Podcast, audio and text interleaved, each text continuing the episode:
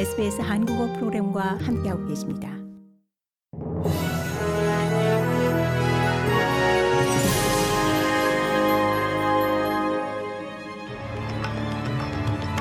(2023년 2월 15일) 수요일 오전에 SBS 한국어 간추린 주요 뉴스입니다.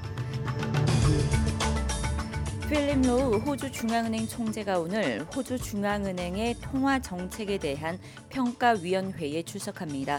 로우 총재는 아홉 차례 연속 기준금리 인상 결정에 따른 이 호주 가정에 대한 영향과 추가 금리 인상 가능성 등에 대해 이틀간 집중 질문을 받게 됩니다. 호주의 현 기준 금리는 3.35%로 인상된 상태입니다. 기준금리의 연속 인상으로 가계비 상환 부담에 서민 고통은 증가하고 있습니다. 반면 새로운 연구에 따르면 이 호주의 주요 시중 은행들은 기준금리 인상으로 연간 140억 달러의 이자 이익을 볼 것으로 나타났고 이는 서민들의 지갑에서 고스란히 나오는 돈입니다. 일부 경제 전문가들은 기준금리 인상에 제동을 걸 필요가 있다고 지적합니다. 노던 테리토리 의회가 원주민 커뮤니티에 금주령을 제도입하는 법안을 통과시켰습니다. 금주령 제도입 법안은 지난밤 의회를 통과했으며 이번 주 말부터 발효될 예정입니다.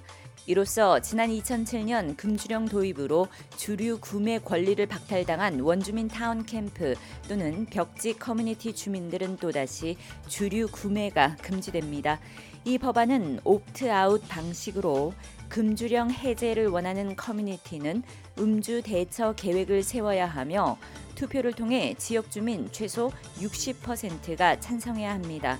노던 테리토리에 10년 넘게 지속되어 온 음주 규제가 지난해 8월 폐지된 이래 주폭 범죄가 급증하면서 이 금주령 제도의 필요성이 강하게 제기되었습니다. 퀸즐랜드주 웨스턴 다운스에서 발생한 대형 산불을 통제하기 위한 소방관들의 노력이 계속되고 있습니다. 마이올 파크 산불로 최소 20개의 구조물과 농기구가 손상된 가운데 마일스 마을 북부 지역 주민들에게는 긴급 경보가 발령된 상태입니다.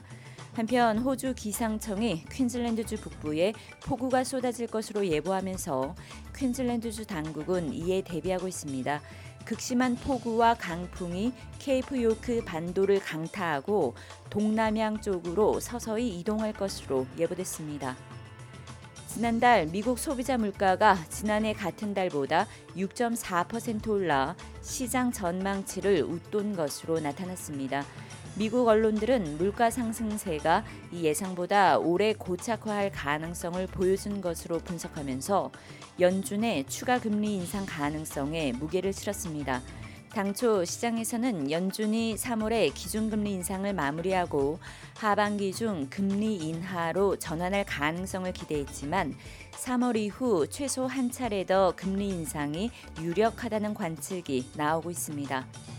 고국에서는 대장동 위례 신도시 개발 비리를 수사하는 검찰이 조만간 민주당 이재명 대표의 구속영장 청구 여부를 결정하기로 했습니다. 이재명 대표는 자신이 어디 도망간다고 했느냐면서 불편한 심기를 내비쳤습니다. 한편 친이명계 좌장격인 정송호 의원이 최근 이 구치소에서 정진상, 김용 씨를 만나 회유성 발언을 했다는 의혹과 관련해 당사자들은 모두 반박하고 나섰습니다. 하지만 검찰은 사안을 엄중히 보고 있다고 밝혔고 정치권에서도 공방이 이어졌습니다. 이상이 2월 15일 수요일 오전에 SBS 간추린 주요 뉴스입니다.